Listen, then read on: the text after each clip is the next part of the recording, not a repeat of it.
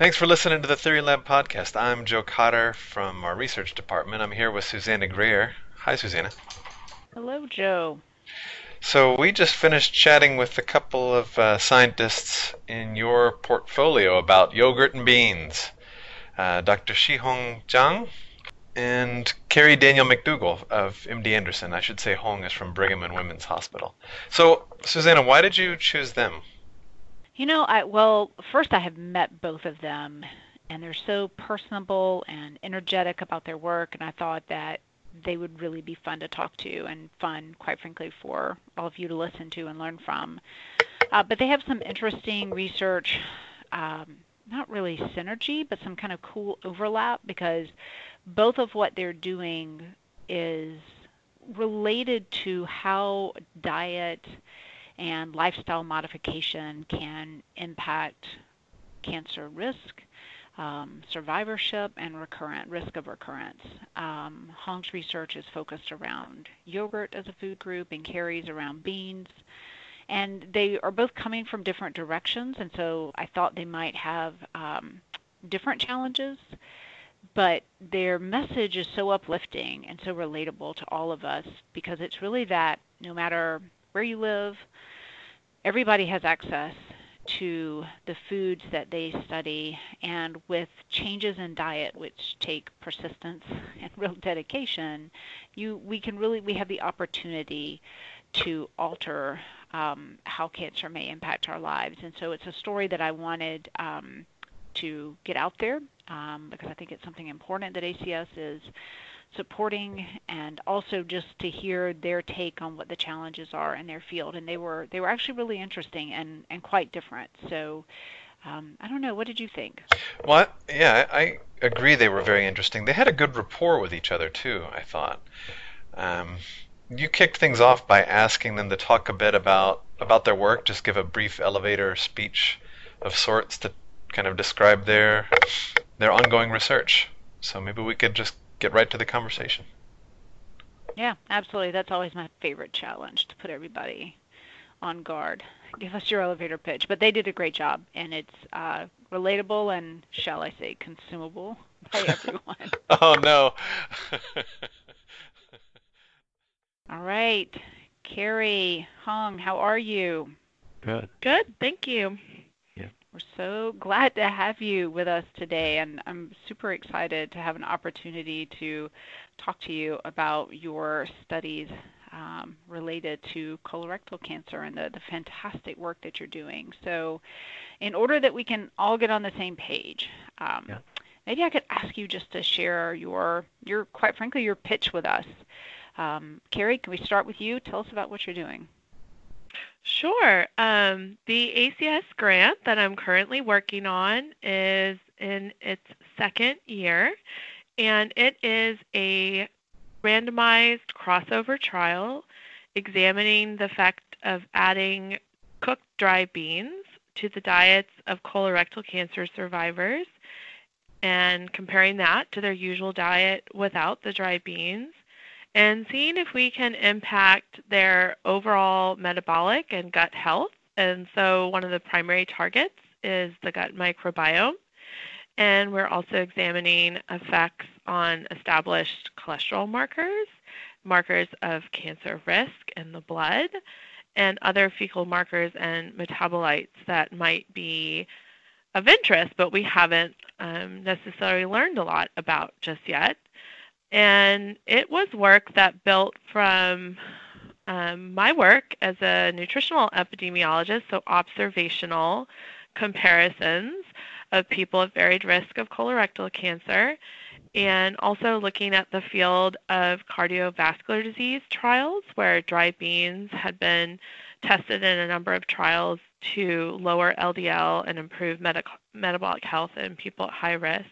And also old work um, not that old, but I guess, you know, science moves pretty fast in terms of the polyp prevention trial and work in uh, mouse models showing that dry beans have these anti-inflammatory effects in um, obese mouse models and overweight individuals at risk of adenoma recurrence, and that it has these anti carcinogenic effects.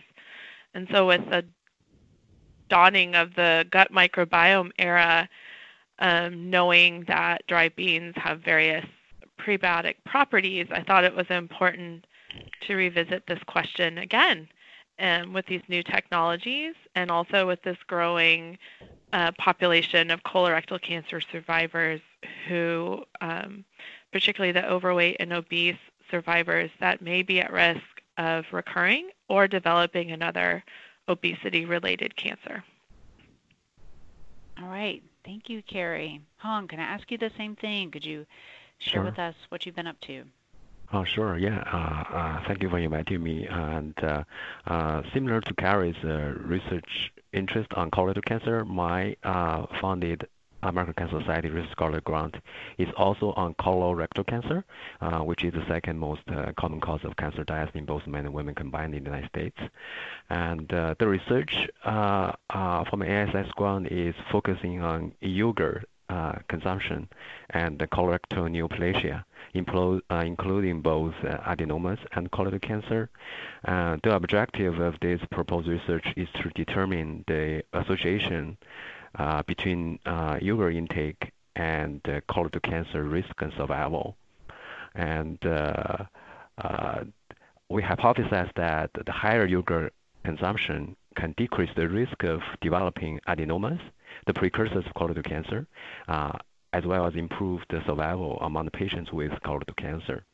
Uh, the hypothesis uh, uh, was based uh, on the considerable strong experimental evidence showing that uh, yogurt can influence uh, the colorectal carcinogenesis. Uh, for example, uh, animal studies show that yogurt intake can decrease the rec- recurrence of the chemically induced colon tumors, reduce inflammation, inhibit uh, like fusobacteria in the gut, and stimulate immunity. Uh, despite those strong uh, animal or experimental evidence, uh, the population-based study uh, on yogurt and neoplasia is very limited. To our knowledge, uh, no study uh, has been conducted in the United States, although there are two, population-based studies in European countries, and also in our preliminary work uh, using the data from the nurses' health study, we do observe a, significant, uh, about 15% lower risk of colorectal cancer, uh, and the association was independent of the known risk factors for colorectal cancer. So taking all together, this all motivates us to propose this grant to, first examine the yogurt intake in relation to adenomas, the precursor to colorectal cancer. Secondly, we're looking at yogurt in relation to overall colorectal cancer risk, and then uh, according to the molecular subtypes of uh, uh, the tumors, one was defined by the fusobacteria, and uh, the third aim we tried to looking at among the, the patients with established colorectal cancer, whether consumption of yogurt and uh, and and other dairy foods may improve survival. Lastly, we complement with those population-based uh, associational study by uh, uh, further examining the potential mechanisms by identifying the tumor gene uh, expression profile as well as the host plasma metabolite profiles related to higher yogurt intake. Uh, uh, we expect that to determine that higher yogurt intake may be independently associated with lower risk of uh, uh, advanced adenomas and cancer. And in fact, we have uh, submitted paper uh, which is now under review, where we showed the higher yogurt consumption is associated with lower risk of adenomas in men. Yeah, that's the brief introduction of the funded grant. Yeah. Wow. I mean, you both, I mean, I have to say, I love both of your grants. Um, they're so innovative and quite frankly, just interesting. And uh, the work that you're doing is pretty remarkable. And when you talk about it, it just kind of flows and it's easy. But I know that's not always the reality in the lab. So I think it'd be kind of interesting to hear. I mean, what's your biggest challenge right now? Like, you know, what keeps you up at night when you worry about your project and um, is it recruitment or um, is it you know the change in the hypothesis or I don't know, Carrie, is that is that something that resonates with you? Could you share with us? Oh yes, of course. Well, first of all, we're super happy to have our ACS grant and to have your faith and support in us. Um, but yes, it's absolutely challenging. It's a learning experience.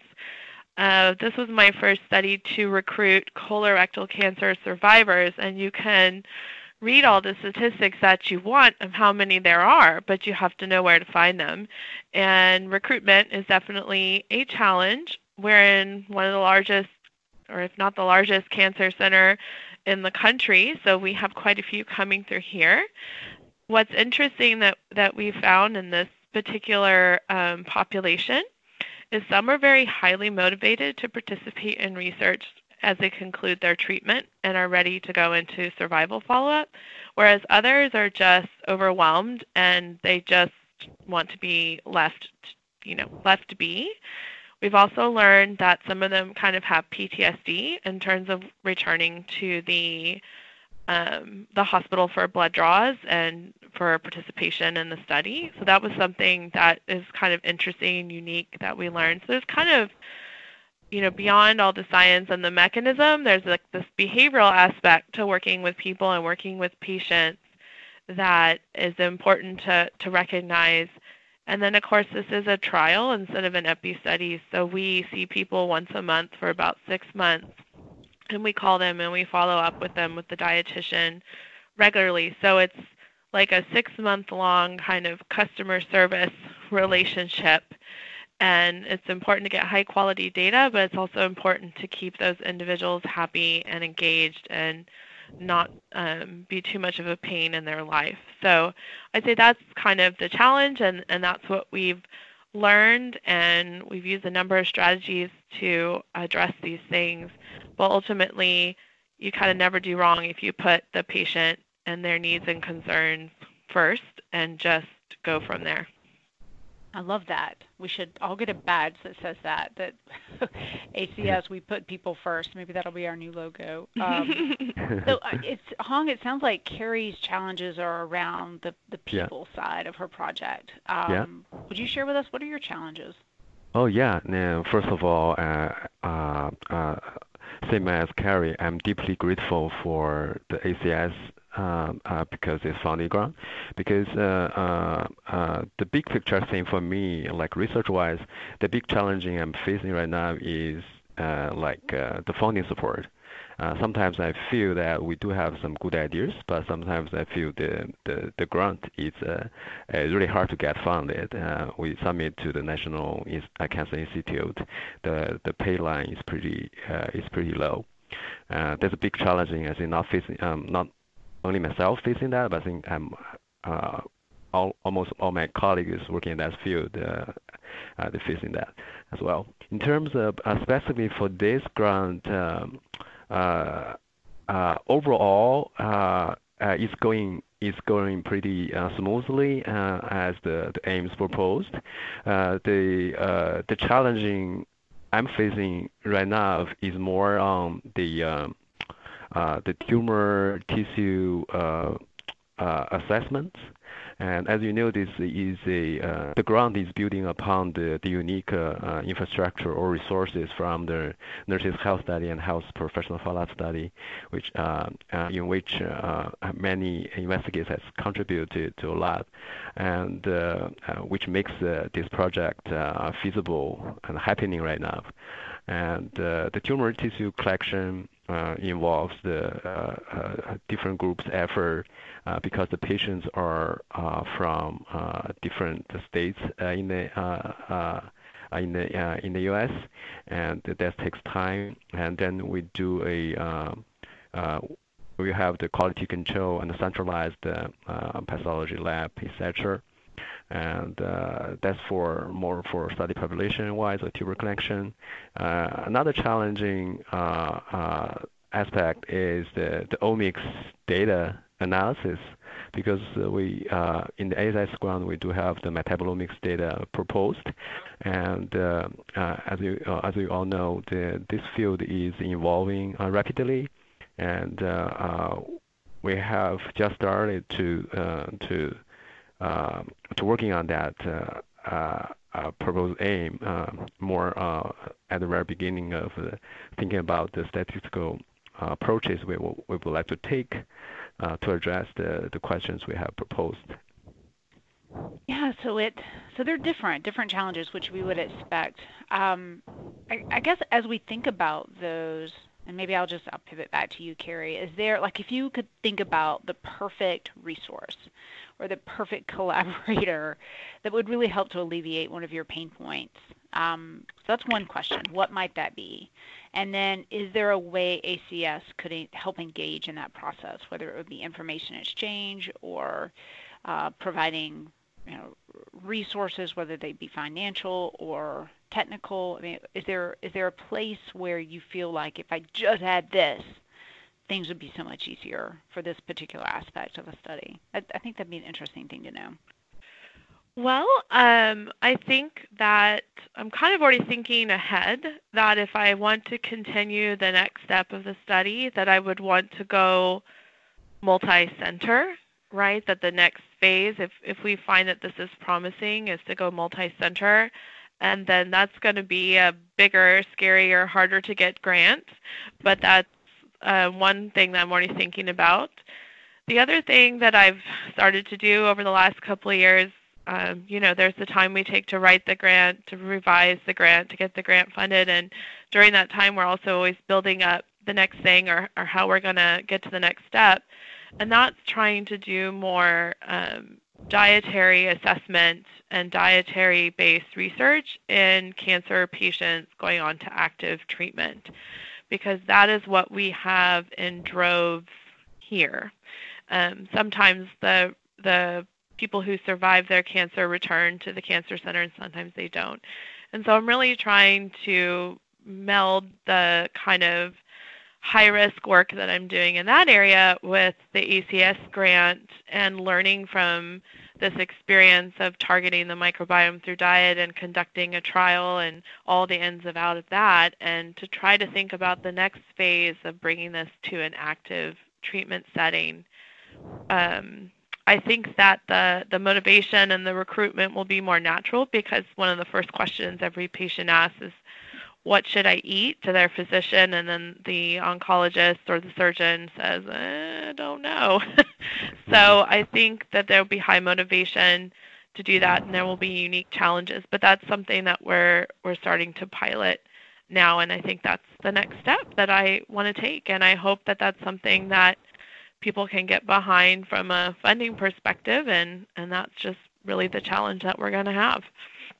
Well, I would definitely say for both of you, and then I'll pose the same question to Hong. But at some point, um, I would recommend taking a look at our Mission Boost grant because it's really the goal is to help you pivot from a more preclinical kind of pre-translational or translational work to work that will mm-hmm. directly impact patients. And you're both right on the cusp of that. Some of your work is already there, some of it is close to there. So i would definitely consider that. The ac i mean, of course, um, Uh, we are strongly motivated to make sure that the fantastic work that you're doing does touch patients. So take a look at that funding mechanism if you haven't already. Because you've both received Research Scholar grants, you qualify to apply. So that's a resource that I'd make sure you know about. Um, what about you, Hong? If you could think about the perfect collaborator or resource to alleviate a pain point, what might that be? Yeah. Uh, uh, because the proposed research for ACS uh, grant currently funded is focusing on the Caucasian population. And if some additional funding mechanisms or grant can be available, I would love to expand this research into other like racial racial or ethnic groups such as the Black populations. And uh, I appreciate the information. I think I will check uh, to make sure whether uh, I'll be eligible. Uh, because in current study, although it's uh, only uh, relatively in the, the, the first year almost there, we do observe some interesting thing for in in the Caucasian population. It would be very interesting to see whether something will be the same in blacks, especially given the the black population has uh, one of the highest incidence or mortality rate of colorectal cancer uh, in the United States. And um, oftentimes they have uh, lactose intolerance, which can limit their uh, uh, dairy food intake. And yogurt uh, in this context actually can be a better dairy food because the lactic acid has been has been much less in yogurt and uh, is more palatable to to individuals with lactose intolerance. So that motivates me to think more about how to expand the current research into other uh, racial and ethnic groups, especially among the black population. Mm, yeah. Fantastic. I love that. Um, so I, I have to ask a question. It may be slightly off topic, but it's just so interesting to me. Your for both of you, your research is so person centric. Um, and of course, at ACS, our funding spans from basic science all the way to very much applied and in clinical trials. So it's easier for some people and more difficult for others to talk to if you were at a dinner party or out at the bar getting a drink with a friend what you do. And I must imagine that your lives are constantly inundated with questions about how do I protect myself from colorectal cancer or what can I do? Or as Carrie said, what can I eat? So I'd love to know, maybe Hong will start with you. What do you, when people ask you those kinds of questions, with all that you know and all that you don't know on balance, how do you answer those kinds of questions? Yeah, I think you, you asked a question about the primary prevention of colorectal cancer. And uh, uh, uh, from my perspective, uh, uh, uh, I would say first that the the genetic mutations only contributes to maybe up to like 20 or 30 percent of overall colorectal cancer. And in fact, the, the vast majority of colorectal cancer can be preventable by uh, maintaining a healthy weight, being physically active, and uh, and having the, the healthy diet. Um, in terms of the, the diet uh, uh, and colorectal cancer uh, prevention, there has been a lot of research in this field, and thanks to many decades of research efforts by many uh, many colleagues around the world, they have identified uh, a fair amount of uh, uh, uh risk factors like uh, red meat, processed meat, and also protective factors like um, fruits, vegetables, or fiber, and even like calcium or dairy foods all of those like uh, uh, uh, in the category of uh, probable like uh, uh, probable um, protective factors. There is a a good summary by the World Research Foundation. and To me, the healthy lifestyle is the key for colorectal cancer uh, primary prevention. And um, uh, clearly, like um, the screening and the early detection is also important. And yeah, I just want, yeah, this just very quick, my, my quick thoughts. Sure. So the good news is that much of what we can do is in our hands. Uh, the bad news is much of what we can do is in our hands, and some of it's not easy. But yeah. absolutely, we should be motivated to do it. Um, yeah, of course, there are many unknown. Yeah. Oh, sorry about that. Yeah, no, I, I would say that there are many unknown, like either risk factors or protective factors too. We don't know much about for colorectal cancer primary prevention. Yeah. And also, I think Carrie already mentioned a lot regarding uh, the survivorship uh, too. Yeah. Yeah. Yeah, absolutely. Maybe you could speak to that, Carrie. What do you What do you say when you're at a family dinner or reunion and people ask you that inevitable question about Well, um, what can I um, do? I think because it's so accessible, because everyone eats and everyone has fun tweaking their diets, that sometimes people forget it's a science that we actually study quite quite intensely in school. And so you'll give someone your take on something and they're like, "Well, but you know, I've heard this ketogenic diet is is the thing I should be doing." And they just sort of reject whatever it is you have to say because it's so popular and it's so accessible that I think our challenge is to keep it scientific and to keep it evidence based, not just within our friends and family, but with our peers. I think it's a it's a huge challenge that not a lot of people face in other fields. And I'm very interested in we know that there are individuals who get cancer who don't fit the profile of all the things we know.